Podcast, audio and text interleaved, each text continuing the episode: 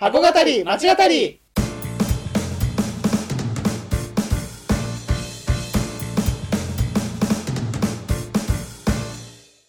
箱語り町語りは現役百貨店マンと元百貨店マンが商業施設すなわち箱についてあれやこれやと語り合って魅力の再発見をしていく番組です。皆さんこんにちは箱語り町語り第18回目です。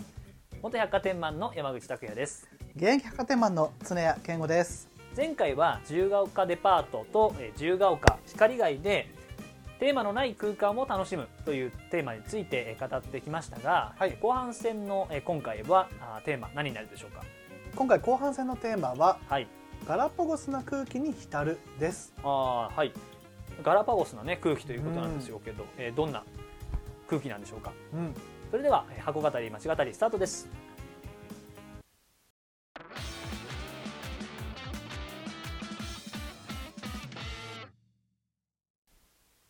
えっ、とガラパゴスな、まあ、空気にうん。浸るというテーマなんですが、はい。これもまずガラパどういうことなんでしょうか？まあちょっと前回の、はい。えーところで言いかけちゃったりとかもしたんですけれどもはい。うんやっぱりその大ん。きなこう力とか、はい。まあね大きな企業とかうん。が、えーこうマーケティングとかをして、数値ガチガチにしてはい。ここはここで売れるからここなるほどね。売れるからどういうお客さんがいてみたい。な想定するターゲットは、みたいなことを、まあ、してないとか、まあ、してないとか、まあ、あんまりね、こう表立ってはしてないうん。からこそやっぱりこう独自のこう店主その古典古典のしたいこととかやりたいこととか、ああと本当にお客さんが求めてるものとかなるほどね。うんがあったりとか、であと中年とかうん。この10 5年とかの単位じゃなくて、うん。もう20年、そうだよね。えー、30年とかのレベルで、あのーある種そうお客様がついている。なるほど。だ逆逆に最初はね、うん。普通に自由赤マーケットとかうんうん光がいもそうだと思うけど、はいはいはい。あのっていう名前で始めたと思うけど、うんうん。ある種本当に長く続けることでデパートみたいに長いお客さんを獲得したみたいな。そういう目で一緒ということですね。はい。ある意味あるあると思うんだけど、はい。はいまあ、そういったのとかがうんうん。今でもやっぱりこう高い値上げの賃料交渉とかさ、うんうんそういう大手のそのデベロッパーとか、百貨店の中に入ってるとそういうのがあったりとかすると思うんだけどはいはい。そうじゃないからこそう、ん。あの好きなことができてやりたいことができたりとかうん。求めてるものを提供できてであのそういうのがずっと残っていく、なるほどね。あね、その保険の窓口とか、はいはいはいはい。言っちゃったけど、まあ大手の そのね。はいはい。ファッションブランドとかが入らないからこそうん。あの淘汰されない。なるほど。なるほど。なるほどそうそう。そういうことね。で残っていく。くあのもう本当にいわゆるブティックって言いたくなるようなお店とか、はあとよろず屋さんみたいな言いたくなるようなうんうんうんものとかがあの残ってるっていうのは非常にこう、まあ、観光レベルとしてもうん。面白いし、うん。楽しいし。で実際そのなんかねあれだよね。あのーはい。髪飾りだっけ？うん。が非常にこう人気というかあのいっぱい揃っている。アクセサリー店が。そうそう、ちょっと調べたらそのなんかファッションスナップかなんかでうん。取り上げられている花月さんっていうねなんかお店があるみたいで、そこのあの髪飾りとか結構インスタとかでうん。あのハッシュタグつけて投稿してる人とかもなんかいたみいるみたいで、とかねそういった意味ではそういうあのニッチに特化されたから時が止まるというか保存されてることによってうん。独自性が際立っていって、あのこういう SNS でまた再発掘されるみたいなのがあの起こりうるそういうなんかチェーンにはないね。そうそうそう。どこ行ってもあるからねそのチェーンだとそうだね。ね大きなうん。とこ新宿で見てし。渋谷で見て同じのがある福岡でもそうだし。とかね、そんなのが逆にもうここにしかないっていうのがより重要視されてきたそうだね。情報化がもう一つもうね何周も回ってしまうとまあうん。ネットでも見つけられない情報っていうのがすごいね貴重になってるもんね。多分そう雑誌とかのレベルだとまだ雑誌の時代とかだと、うん。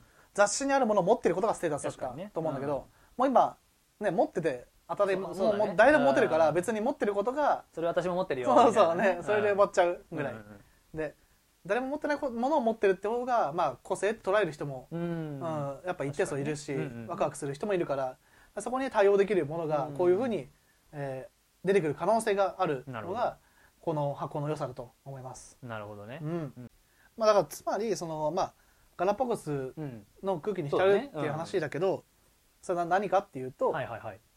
今言ったようにうん。時を止めて、うん。あのニッチっていうものを残していたりとか、あと好き、うん。その個々人の店主の好みっていうのも残していたり、そうだね。それが資本に淘汰されないことによって、今この令和になっても生き続けている干渉されずに、うん。うん、っていうのがここの強みだなと思ったのでこのガラパゴスな空気。っはい。ていうものはやっぱり他の大きな町自由が丘ってそこそこ大きな町というか全国レベルのとしてはそうだよ知ね名度の町なのに、まあ、そういったものが残っている。うんなるほど。よくそのねちょっと打足になっちゃうけど、はいはい。下北は変わったねとか。あ よく言いたがる言われがちだよね。大人っているけどいやいや自由が丘見てくださいここ全く変わってない。全く変わってないですよねと。ガラパゴスですよとガラパゴス状態 はいはいい。い意味でも悪い意味でも、うん。あのそういったところは本当に他の町にない、そうだね。ね、商業施設だと思いますので、なるほどね。ぜひ見ていただければなと思います。まあ、。そういうねおしゃれな街、うん。スイーツの街みたいな、まあ、テーマがある街の中で、まあ、唯一残るそう。まあ、そういうガラパゴスの空気をうん味わってみてはどうかということですね。はい、はい。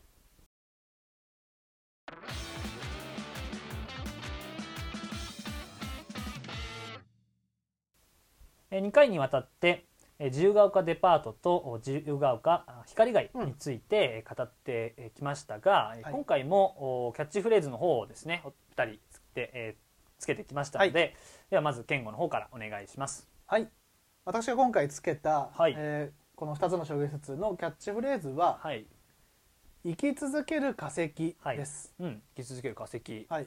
どういうことでしょう？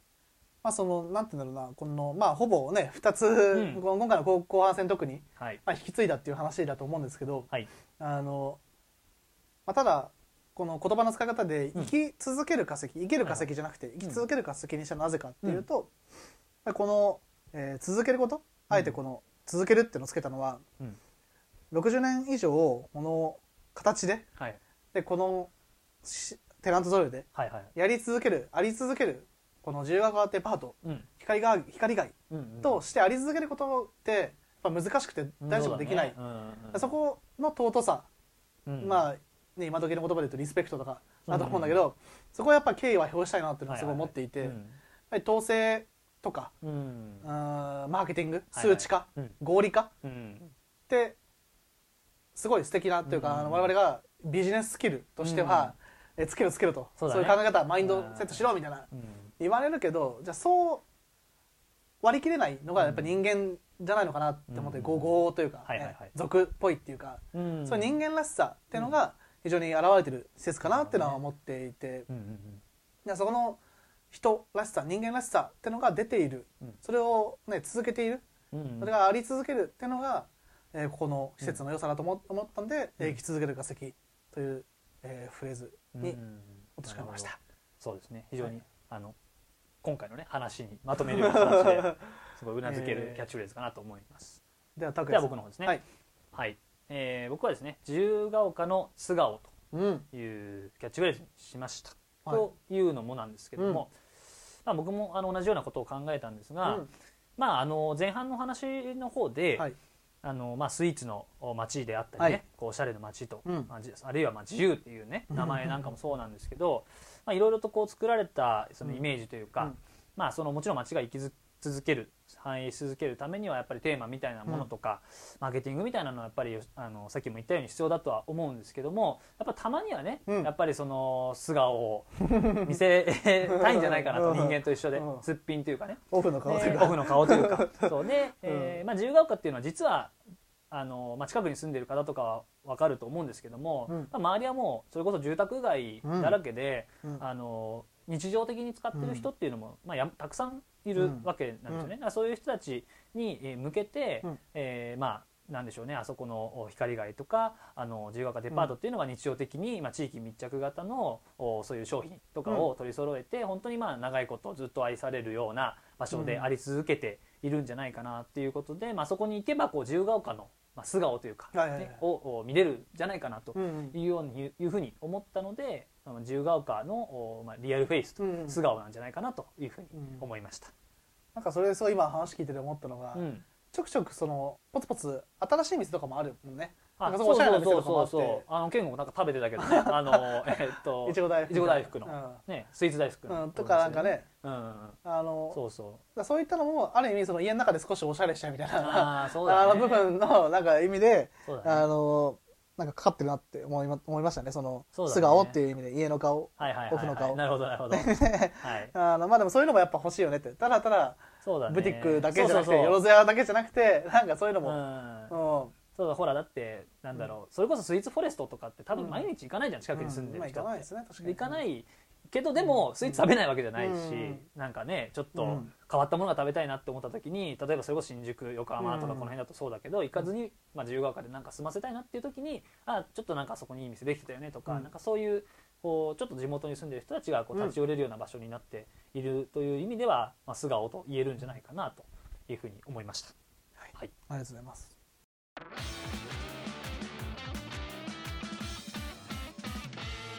自由が丘デパート自由が丘光街という、まあ、2つのお箱をですね今回はやってきたんですけれども、はい。まあ、実際ね、えっとまあ、この辺りよく行くところでもあると思うんですけども、はい。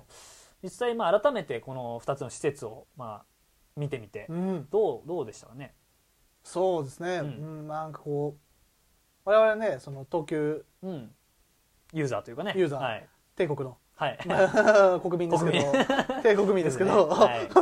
まあなんて言うんでしょうね。その、まあ、こんこれまでやってきた中でそのガチガチにその箱としてもう作られたものと、あのビルドアップというかあの、ね、個々の商店からうん。こう商業施設になったみたいな、えー荻窪のねタウンセブンとか。とかあると思うんですけど、はい。あこう誰しもがそのまさに今言ったようなタウンセブンみたいなこう、うん。巨大な箱うん。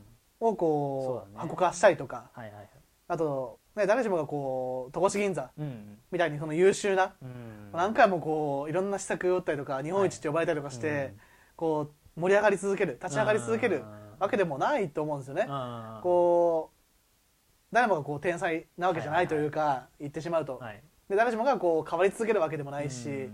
頑張り続けるわけでもないと思ってて、まあね、もちろん向上心とかうん。ありたいと思うけど、うん。でも日々ねつまずいたり悩んだりうんくじけたりサボったり、そうだね。ね、するのが人間かなっていうのはその弱さっていうのが人間かなって自分は思っていて、うん。なんかそれがこうこの商業施設うん。この2つの自由が丘デパートと自由が丘光街の象徴してるのかなってやっぱ空いてるんですよ。そのききれいきれいにね我々今まとめましたけど、こう個性が出てるとか、ううんん。だけどこうやっぱ空き区画は多くなってて。そうだね。ちょっと地下とか寂しかったもんね。うん。でやっぱ1回で17万6000円するんですって。まだあおお金言っちゃうのもあれだけどちょっとすぐ調べたら出てくるんで。賃料みたいもねな学そうないから。我々がネットに出てますから。うん。だからやっぱ高いよね多分、はいはい。はいあのそういう一坪二坪うん。ぐらいのところでやっぱまああの場所立地だからうん。駅徒歩1分そうだね30秒だからあのまあ。新しい店舗が入ってくるってなるとちょっと勇気がいるよね。当然じゃ当然だけどただ高いですよね。そうだね。だからそうなってくるとやっぱどうしてもこうなかなか次のテナント見つからなかったりとかして、えーるっていうのはまあ分かるしうん。ただそれがこうね綺麗事だけじゃないというか、い。そこも含めてうん。良さなのかなっていうのはある種そう高い高いは高いっちゃ高いハードル。はいはいはい。低そうに見えて高いハードル。うん。で我々も見た中でさここなんか店できそうだねみたいな。はいはいはい。気軽に言ってたけど、ね実はそんなね、簡単なもんじゃないよっていうのがうん。やっぱ分かるし、ハードルは高い。うん、でなんかこのままだとこう静かにこはいう建物のうん。老朽化、うん。で一番古いデパあー建物だからさ、はい。の中で。そうだね。あの老朽化とともに去ってしまう、うん。建て建て壊しになってしまうかもしれないとか、いずなんか思うとそうそうそう来るかもしれないよね。なんかすごい思ったのは兄弟吉田寮。はいはいはい。兄弟の中にある。はいはいはいはいだからなんかこう百百何十年も歴史があってでなんかいろんな人を生んでるみたいなはいろんなコミュニティを生んだりとかサロうンんサロン化して。はいはいはい。えー人脈作りとか研究とかいろんなこう、ね、影響力を持っていた量があるんだけど、はいはい。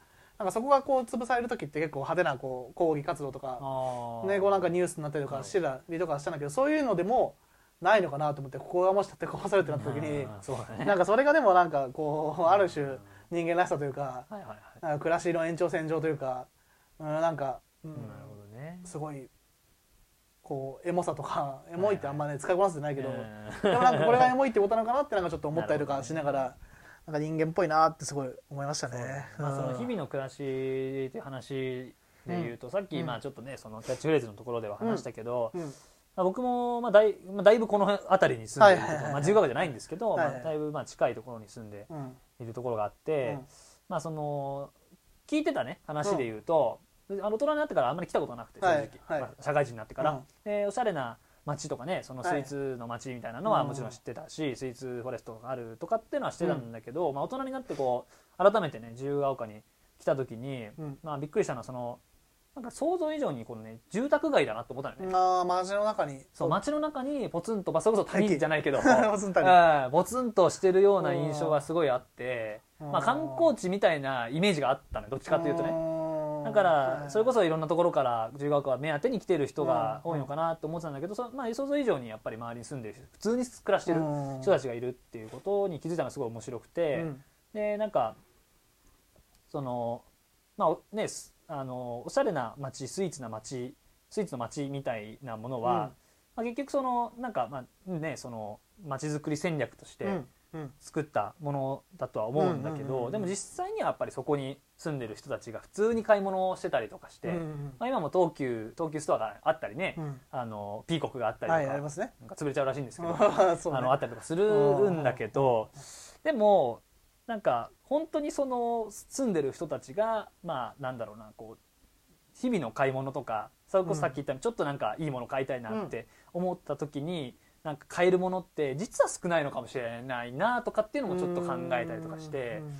だって近くにさなんかララポートがあっても多分毎日は行かないじゃん。ああそういうことね。そうそういうことそういうこと、んうんだからその非常にそういうイメージ作りとしては多分すごい良くて、他から見たら、あなんかすごいいい街だなと思うんだけど羨ましいなと思うんだけど、なんか実際住んでる人たちはなんかもしかしたらちょっと物足りないさとかも感じているのかなっていうのは少し思ったかな、確かにね。うん、空気には浸っているけど。そうそうそう。ん。実際そこで本当に用が足りてるかって言われたら実はちょっと足りないなって思ってる部分もあるとももしかしたらあるのかあるかもしれないね。すごい完璧に揃えられてるからだと思うんだけどね、うん。すごいやっぱり街づくりもしっかりしてるんだと思うしでもだからこそこの自由が丘デパートとか自由が丘光街はまあその日々の暮らしとかこれまでのなんかこう決して新しすごい新しくはないんだけどなんか通常の暮らしみたいなところに引き続き寄り添えているような感じはねするかなというのはちょっと思ってはいたね。うん。まあ一方でやっぱりでも少し寂しさみたいなものはやっぱり俺あの僕も感じたしその、まあ、テナントの募集とかもやっぱりねうん。そのね。ホームページで募集はしてるみたいだけど、まあ、実際はやっぱり誰かがこう営業かけに行かないとなかなかやっぱりこのご時世厳しいかなとかっていうのもあったりするからなかなかこの状態日々の暮らしを維持するっていうことも難しいのかなっていうのは改めてね感じたところではあるかなとうん思います。わかりました。はい。ということで2回にわたってえ自由が丘デパートと自由が丘光街をおテーマに語ってきました。それでは次回もお楽しみに